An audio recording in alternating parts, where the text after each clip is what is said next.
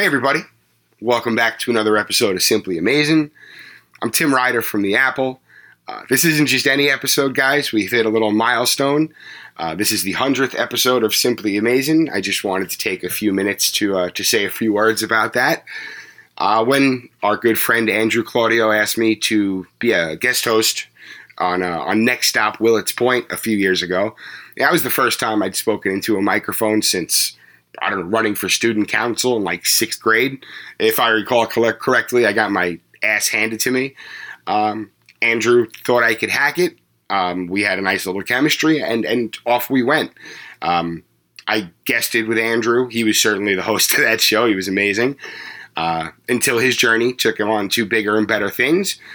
Just like that, I had my own show. And it should be said, the progress that we've made since that point would have never been possible without Andrew's guidance, his patience, his ridiculous work ethic. I mean, my dude works the graveyard shift. He does all of his best work between the hours of like midnight and 3 a.m. I'm not joking. By the way, check out Nick's Film School. If you guys have been following throughout the season, it's the best Nick content around. If you've watched, you know the type of fun that they have over there. Definitely follow along. And another integral part of this show's evolution was the presence of one of the most knowledgeable baseball minds that I've ever come across, and someone I consider just a great friend, Jacob Resnick. Jacob came on as my Sunday co-host, and you know, we were still, both of us, just kind of learning together and from each other, and now he's off doing his thing on Mets Perspective on SNY. I could not be prouder of my guy, and I'm even happy for Joe DeMayo. I've given Joe a very hard time in the past, and I apologize for that. And Joe, I'm sorry for being a dick. Keep killing it. You guys are doing great, and it's really cool to see you guys taking off. Keep on doing your thing. But, you know, even looking back, when I split from Metsmerized a few months ago, you know, the Apple was not a thing yet. Again, this was just a small window of time, but Simply Amazing was all I had at the time, and that was my constant. It made me realize how strange a journey it's been from this, going from like a fun little lark to a passion over the course of 100 episodes. I never thought that a podcast would be even on my horizon. I always knew I could write. Once I said, oh, well, I'm going to give this a shot, you know, I thought that was it. I did well in sales in the past, especially on the phone, but I never expected to be using my voice in this manner. I'm having a blast doing it too. It's been really fun building a little base of listeners. That's been awesome. Getting feedback, even positive and negative, you know, building the camaraderie of hey, this is Simply Amazing. These are our listeners. It's the progress, the process itself. It's all been beautiful. It wasn't an active decision to start doing more episodes on my own as of late. It was always a pool I wanted to jump into, if only just to get better at this. But without a guest, most of the time, building that base has kind of taken a front seat, and we're moving right along, you know. And without having a guest, we certainly saw the dip, as did losing the platform that we had on Metsmerized. Of course, we lose some listeners on that front, but watching our core listenership build in the past couple of months, doing a lot of episodes on my own, that's made me prouder than anything. I don't, you know, the episodes that we hit 1,000 or whatever downloads, that's, you know, that was awesome to see, but seeing just me and you guys listening to just me, just sitting here riffing, talking shit about the Mets half of the time, talking out of my ass, you know, I have bullet points, but that's about it. You know, you guys coming back and listening, and every week I could, you know, I have the analytics and the metrics, and it's heartwarming stuff. It's been really cool, but you know, I don't care if we get 1,000 downloads a week, or 1,000 downloads an episode, or a dozen. I don't care. You folks are the core, and I absolutely love you for it. Onward and upward. It's absolutely so cool to see that little phrase being picked up and used more frequently. I started using that as a little closing line at Metsmerized. This is, you know, years ago. And, you know, I throw it in every now and then a little inspirational thing, but now Marcus Stroman's using it. Our great friend over at Athlete Logos, Dan, has been using it in some of his excellent graphics. And, you know, of course, I'm not going to claim ownership over it. I saw it somewhere myself. But, boy, it's become an absolute credo. Just keep moving forward, baby. That's what it's all about. And that's, you know, that's kind of what we're about here, where we've come, you know, a long way since you know, doing an episode a week. And now, you know, I rotate my week around this. Like, oh, okay, cool. You know, I have to get content out this day, this day, this day. Oh, well, hey, Simply Amazing's coming out this day. Give the old keyboard a rest, whatever the case may be. You know, we just keep on moving forward. And I understand that not every second of every episode is going to be this, you know, enthralling content. I'm still learning too, but I think we're having fun. Today is not going to be a solo show, though. Again, we're coming full circle. Andrew was almost able to pull off an appearance, but had prior engagements, and my best wishes over there, my friend. But Jacob Resnick from SNY is here to kick it with us. We're going to talk some Metropolitans. We're going to talk some minors. There's a lot of excitement going on in Brooklyn. We're going to celebrate a watershed moment for Simply Amazing. So, yeah, let's do it. Andrew, hit that music, my man.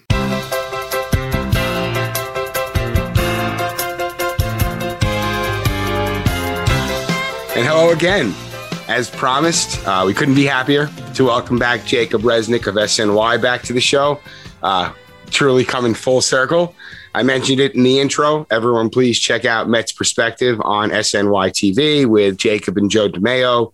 Full service stop for everything Mets minors. A lot of great insight, cool guests. Jacob, what's happening, man? How's the new gig? Not much going on. It's great to be back on with you, and yeah, thanks for the shout out for the show. It's been a lot of fun to get that going. 2 episodes down so far, but yeah, no, just great to be back with you. Episode 100, which is crazy to think about when we were doing these pretty regularly. You know, back at the end of the 2019 season, all through that winter, and then when the COVID stuff was going down a year ago, and so I'm just happy to be back with you to celebrate this milestone. Yeah, man, I really couldn't be happier to have you back. Very proud of where the show's been. I mean, you know, we were doing this down in the teens, down in the single digits, and yeah, you know, coming right along, building a little base and having a really great time doing it. But first things first, Jacob, I'll need to check your fingers for foreign substances. Before we start, okay? Little sticky, little sticky. I'm quite familiar with the sticky icky, but nothing like we're seeing this season. Of course, everyone, if you haven't checked out Stephanie Epstein's article over at Sports Illustrated this week, lots of anonymous sources from around the league, lots of detail about just how widespread and how far some of these, it almost feels like science experiments are going, but the league is cracking down on substances being applied to the ball.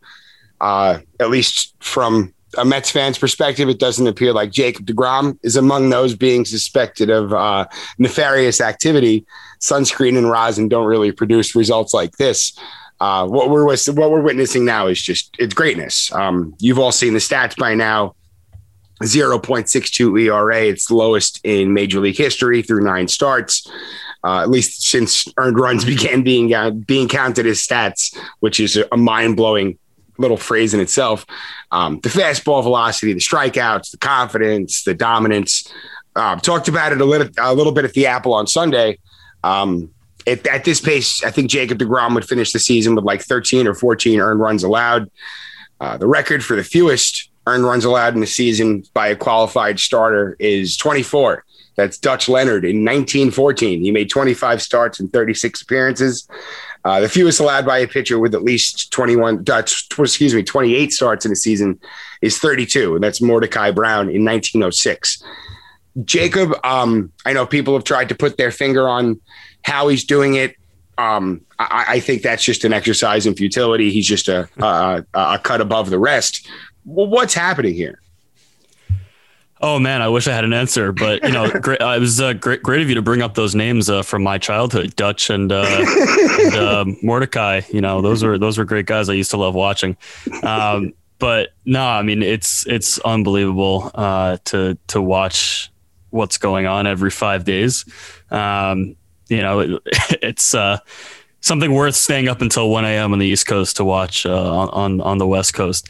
It seems like he has this uncanny ability to just consistently know what is going on with his body. In everything is connected to each other, and he's just his brain is connected to his arm and his legs and everything in a way that just no one really has been able to demonstrate in the game or that we've seen in a while. So it's really something special. I mean, just to listen to him in his post game press conferences talk about how he felt. And, you know, obviously we look at him, we watch him and it's otherworldly. And then he'll, you know, talk about in his post-game press conference how, in the fourth inning, you know, I didn't feel like my delivery was perfect. And I, you know, felt something off here with how I was, you know, releasing the ball. And it's just something that we can't even quantify, because we're just not of the same species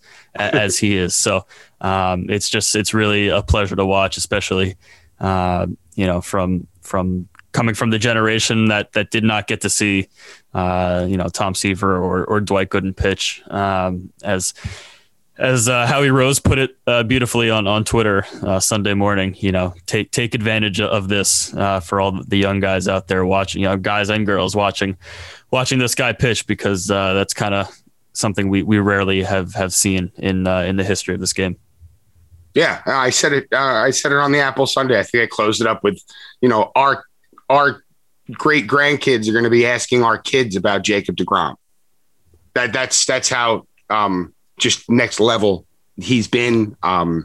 He just keeps getting better and better. I know that biomechanics and his dedication to his craft, you know, it all plays into it, and it's. Like you said, it's almost inexplicable. The guy's an alien. He's just, you know, cut from a different cloth. But, you know, as the Mets rotation as a whole, they've been kind of keeping up. Well, all things considered, or keeping up with him, with DeGrom. Stroman held the Padres to one run unearned over 7 innings on Sunday, gaining a series split that was absolutely huge. Taijuan Walker having just a terrific season. Nobody's walking anybody. You know, Joey Lucchesi seems to be finding his way. I know we've talked a bunch about, I guess, internal competition and you know, how much you can really keep up with Jacob deGrom is it's not really a question that can be answered, but do you think that level of greatness up at the front just kind of, I know it's strange to be asking someone not in the situation the question, but you know, that kind of has to be a driving force, everyone else to step their game up, right? Yeah, and I think we hear it consistently from everyone, not just the pitching staff, but everyone on this team, that they have such a close bond with each other, and they're constantly rooting for each other and helping each other get better. And I'm sure that manifests itself, especially in the starting rotation. And you know, those guys, the other 4 guys in the rotation, want to be as good as they can. And when you have the best person at that specific activity, to put it one way, you know, in your clubhouse every day, why not, you know, do whatever you can to pick his brain. And it's kind of crazy to think about that someone like, you know, Taijuan Walker has been in professional baseball longer than Jacob deGrom, or, you know, something like that. But deGrom has just kind of ascended to this role. And I'm sure he's, you know, he's definitely strikes me as the guy that is more than willing to help these guys improve their game. And but on the other side, I'm sure there are plenty of things that deGrom can do that those guys just aren't able to do, no matter how hard they try, no matter how many tweaks they would try to make. But no, I think just the closeness and bond that this entire team has is really something that's been fun to watch. And hopefully it manifests itself over the rest of the season and into guys improving and getting better and turning that into more wins. Oh, for sure. And just the type of adversity they've had to deal with so far. you know, that getting through that and getting through that successfully with a cushion in the division. Everyone's playing well. We'll talk about the ever expanding bench mob in a little bit, but you know, even back to the rotation. I mean, looking at Joey Lucchesi, who, you know, over the first 6 weeks of the season, you know, he didn't really appear to have a lot of confidence going for him. He's made some adjustments. He's playing to his strengths. The team's using him in a very opportune way that's really limiting his exposure or vulnerability to getting hit hard. And he appears to turn a corner. And, like, you know, the same thing to point to DeGrom, kind of, you know, seeing what confidence can do, especially looking at Stroman, seeing what confidence can do. You know, even if Lucchesi's going for and Gazelman or whoever else is going and piggybacking off of him, you know, I think it's a more traversable course than hoping for a solid six elsewhere, you know, based on like David Peterson's inconsistencies. I think it's probably fair to assume that Lucchesi's pulling ahead of him in the pecking order. But just the overall consistency and everyone, like you said, on the same page, that group mentality that, you know, we're all in this together is, it's taking hold and it's doing so at so many different levels. I mean, you could even look at the bullpen. It's been terrific. I mean, Trevor May finished things up on Sunday a bit shakily, and he really hasn't been crisp as of late, but, you know, Familia stepping up, I think unexpected would probably be lacking as an accurate description there.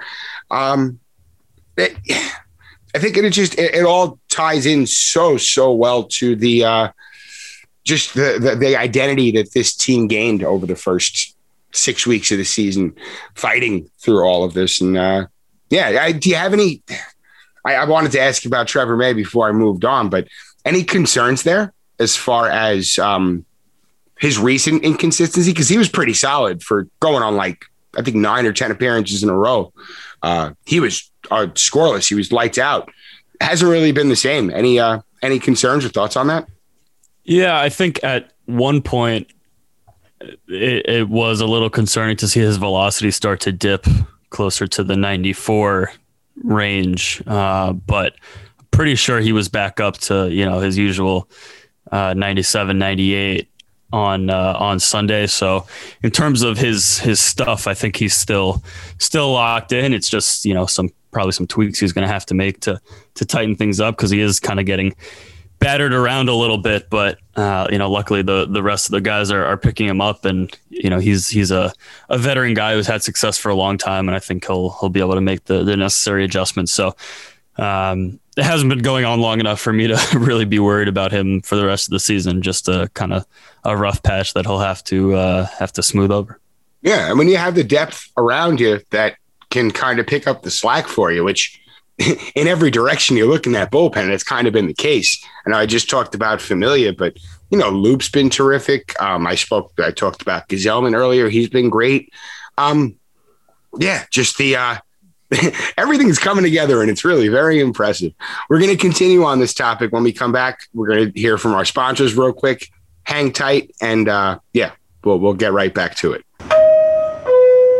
And welcome back. So we're talking about the identity, everyone kind of having each other's backs, picking each other up, the entire team kind of picking themselves up, even after small rough patches.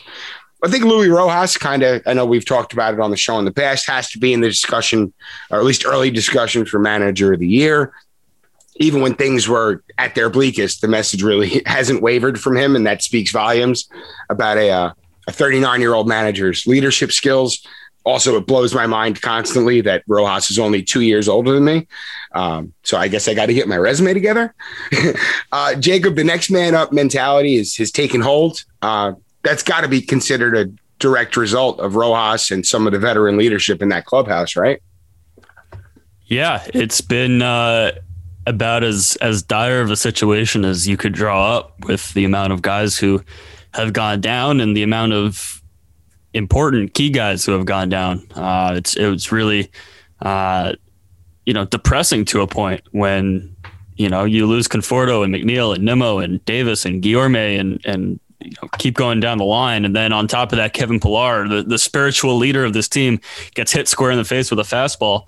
But then you have Jose Peraza stepping up, Billy McKinney, acquired for a 17-year-old left-handed pitcher, comes out of nowhere to, start putting some good at-bats and hitting the ball hard. And Brandon Drury's hitting home runs, and Mason Williams is coming up from AAA and giving them good at-bats, and Tomas Nido. And, just keep going down the line. It's really been encouraging just to see what they've been able to do. And, is it sustainable? I don't know. Is it fun to watch right now? Yeah, absolutely. So, you just kind of have to hope that the guys who are out are able to recover in a short period of time. And you don't want to rush those guys back, because we've seen a couple of them start rehab assignments and then needed to shut them down. But, it's really been an emotional boost, to put it one way, to see these guys kind of step up and plug the holes. And it's compared to the usual late May, early June fill-ins we're used to seeing in the past. The John Mayberry Juniors and the Eric Campbells. Certainly been fun to watch these guys produce. And credit to the Mets for picking these guys up and identifying guys like Peraza in the off season, and picking up Brandon Drury and Mason Williams and all those guys that I named. Credit to the front office for getting those guys in the fold, and just hope that they can continue to plug the holes until the big guys are back. Oh, I agree. And they've done such a great job of it so far. Like you were saying, like guys like VR, Pillar, even before he went down and now that he's back, Peraza, McKinney, Mason Williams, Drury, all the guys that you just listed, all of them coming in and stepping up is just, it's been something else. I think you add that to the slow starting regulars, at least the ones who remained healthy, coming around, and this train is a moving. Francisco Lindor has been hot. Dom Smith has been turning it around considerably. James McCann has been absolutely on a tear. Another 2-run homer on Sunday. Pete Alonso returned from the IL, absolutely mashing. And like we said before the break, it's all equated to a 3.5-game lead in the East heading into Monday's off day. A shit ton of momentum. It's been so so much drama packed into 2 months of season, or a little bit more now. But with the postponements, it's probably actually a little bit less. But it's just I think it goes back to the leadership, and I don't think that's strictly on Louis Rojas. I think that goes to even further to the guys in the clubhouse that have been there, that are the veteran guys, the Marcus Stroman's in the locker room. You could look around anywhere. Any of those veterans who have been there, even the guys, who have been with this organization over the past few years, who are now back in the clubhouse, maybe not playing, but like the Confortos and the McNeils, this experience is gained. And it's just, I guess, to kind of see the transformation of the young core almost go to like the veteran leadership group in the clubhouse, and they're not even healthy right now. But I don't know. I guess I kind of got off on a little riff there, but I agree with you. I think that's kind of something that's been lacking in the past. It's been such a young core that when guys have gone through slumps, someone like Ahmed Rosario or whoever. It's kind of like they're just kind of out there fending for themselves. And who do the guy in the locker next to you, well, he's only been in the big leagues for a year or a couple months. So having, the guys like Stroman and Walker who are experienced and having success, I think is just huge for everyone. And just that mix of veterans and young guys, young, exciting guys with long futures ahead of them is really, promising and exciting to watch, not just for this year, but going forward.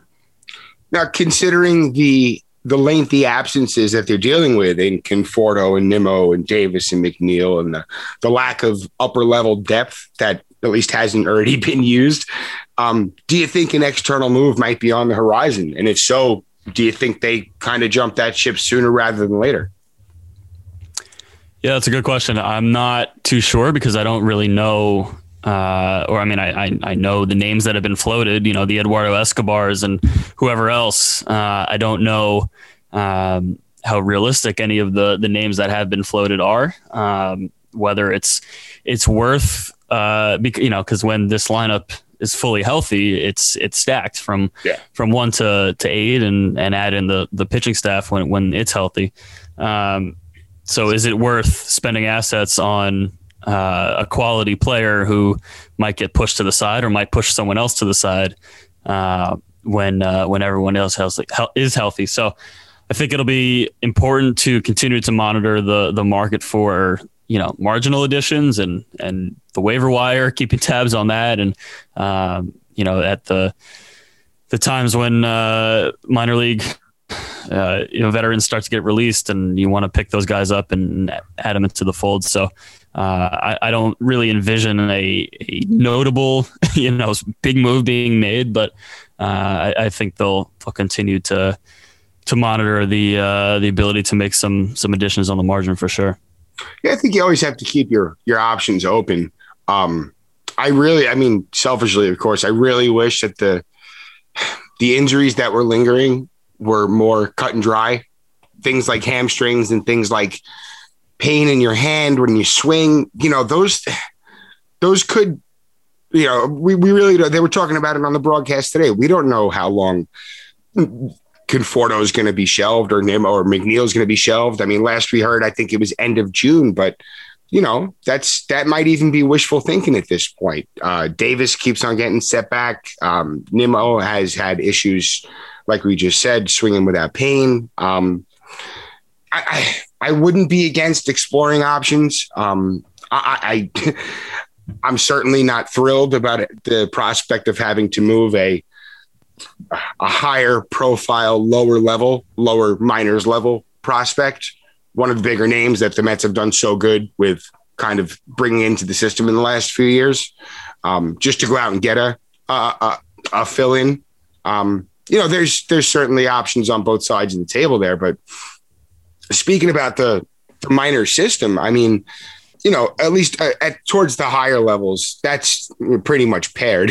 I mean, the Mets are going to utilize whoever they can from that batch of players now. But, in Brooklyn, which, of course, is Jacob's been covering the Mets minor league system for SNY these days, as we said, hosting Mets Perspective with Joe DeMayo on the SNY.tv. So the next brand level of excitement that's going on in Brooklyn between Francisco Alvarez, Brett Baty, Ronnie Mauricio, even Duplantier, who's been getting regular playing time and actually playing okay, I think. This is, if to me, a core that you don't really want to break up. I guess so. One is these untouchables that they talked about early on in the off season when bigger trades were being discussed. Now that they're performing, do you think these guys are still untouchables? And do you see any sort of deal where these guys would be deemed available?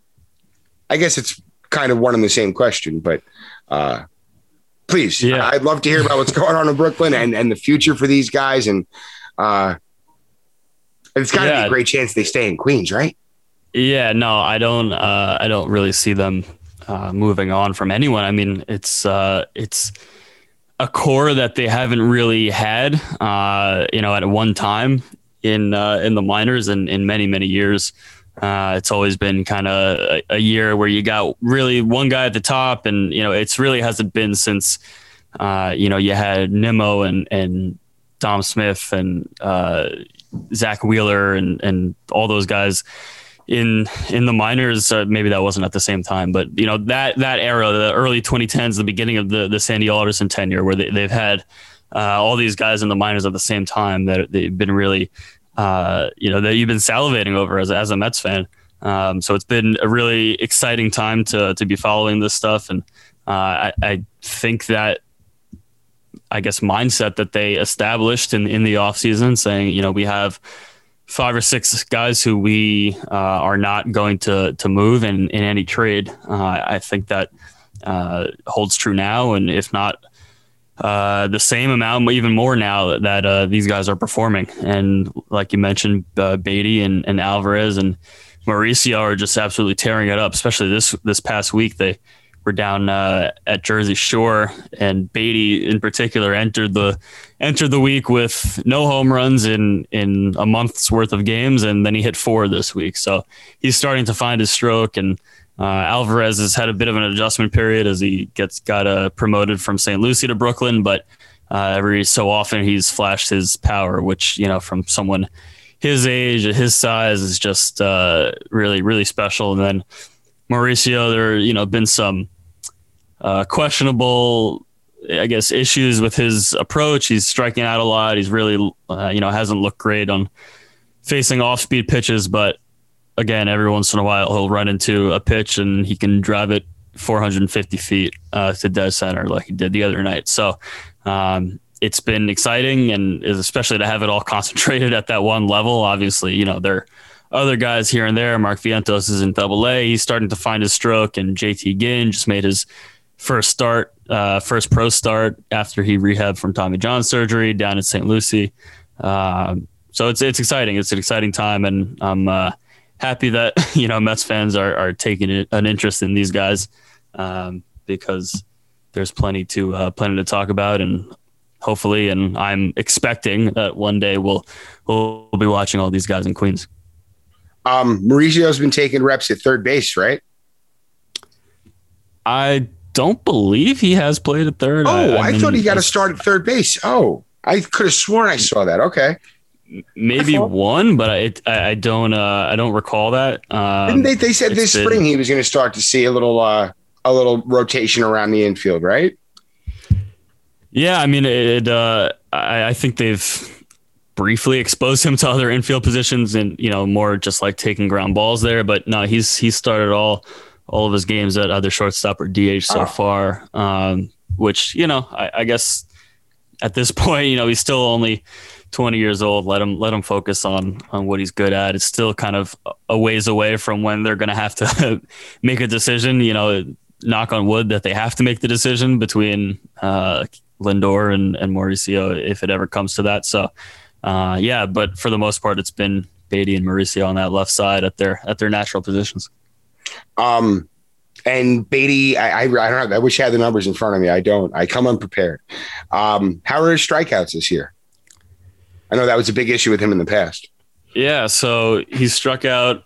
I have the numbers entering Sunday, but he struck out 23 times, 15 walks. You know, I've kind of noticed that a few of his strikeouts have been of the looking variety, and they've been, you know, a victim of the questionable low minors umpires. So I have no real issues with his bat to ball skills. Yeah.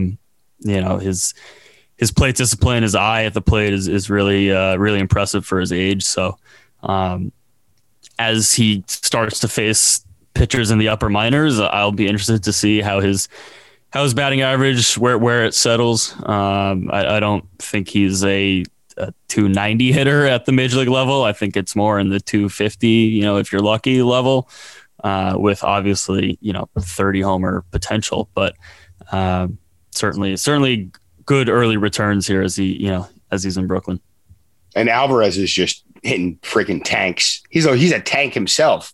I saw a couple of pictures of him from the weekend. By the way, these guys all smashing in Jersey Shore. This wouldn't be the first time for many of us that you leave the Jersey Shore with a head full of momentum. Just saying that. But yeah, Alvarez, boy, that young man is a machine. Yeah, he's built. And it's crazy that he's 19, which, you know, I think I'm young, but that, you know, he's almost 2 years younger than me. So it's kind of crazy to see what he's been doing. And obviously, like I said, it's been a little bit of an adjustment. I mean, he was he was lapping the competition in St. Lucie, and they had no choice but to promote him after just 2 weeks, which, you know, is insane to think about when it comes to the history of minor league promotions. Usually you give a guy like 2 months, but he was just absolutely demolishing that league. He was walking over twice the amount of strikeouts that he had. And it's been, you know, a bit of a flip script, and he's still figuring out the league, but like I said, he's liable to absolutely crush pitches over the wall. So, you know, they'll let him get his feet under him the rest of the year in Brooklyn. Maybe he gets up to Double-A, and there's absolutely no rush. He's so young, and still needs to get that game experience. But it's been a lot of fun to watch him. That's awesome. Anybody else making early waves? I know it's still very early on.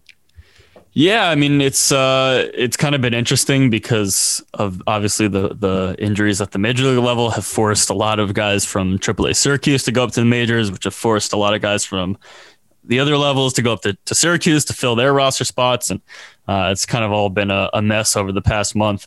But I mean, a couple guys, the top two hitters in the Binghamton order, have been very fun to watch. And it's Carlos Cortez and Jake Mangum.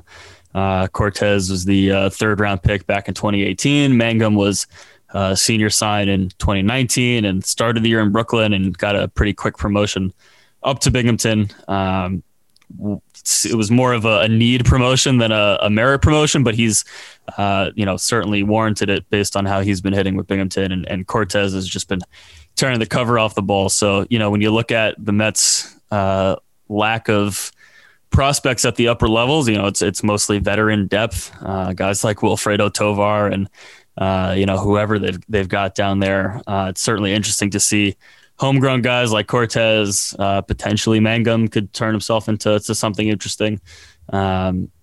These guys could potentially be contenders to have, you know, major league reserve roles in the not too distant future. So Cortez is a guy I've really enjoyed watching, and hoping Mark Vientos turns it around. It's been a bit of a struggle for him so far. And I guess the other guy I want to mention real quick is Tyler McGill, the starting pitcher who started the year with Binghamton and absolutely destroyed that league and got the promotion up to AAA. He made one start so far, and he's a guy who I really think could push for a major league cameo at some point, you know, later this year if they need someone and are willing to go off the 40-man roster. And then especially going into next year, I think he'll make a push. He's kind of, you know, in that DeGrom mold of older guy coming up through the minors, and obviously he's been hurt a little bit, and the season was canceled last year. But with Matt Allen being hurt and JT Ginn having a slow start to his pro career, and Thomas Sapucki, depending on who you ask, has been kind of up and down. McGill has certainly established himself as one of the top pitching prospects in the organization. So he's been fun to watch. Well, if the first 2+ months of the season has taught us anything, it's that we might need a guy. So that's it's all good to hear. Yeah, for sure. Jacob, I cannot thank you enough for coming back to help celebrate the 100th episode. Again, some of the fun that we had and the growth that we kind of both experienced. I know this was my first foray into podcasting. Again, I appreciate every minute of it, man.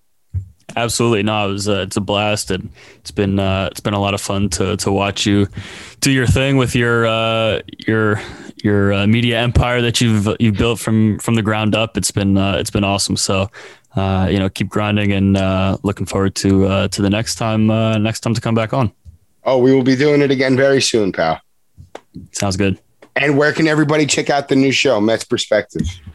Yeah, we've been dropping them bi-weekly every other week on SNY's website, social channels. It's on YouTube, Facebook, Twitter, and obviously SNY.tv. There's a menu at the top of the website that has their web shows, and that's been a lot of fun. You know, I appreciate the people over there at SNY for giving me that opportunity. So that's Perspective, SNY.tv. Give it a look. Excellent. Yeah, guys, really, please do. It's a lot of fun. really excellent insight. Before we close, just a very, if I listed everyone who's been a guest on the show, we'd be here for another hour. So a special thanks to the Mets beat writers, the national writers who have come on, my friends who have come on, just everyone for supporting, for listening. Here's to another 100. We will see you guys on Friday, hopefully with a few more wins to talk about. Mets only have 2 games before we come back on. 2 in Baltimore. Let's hope they don't slip up. And yeah, guys, 100 more. I can't believe it. Let's do it. All right, Jacob, thank you again, my friend. And everybody, let's go Mets.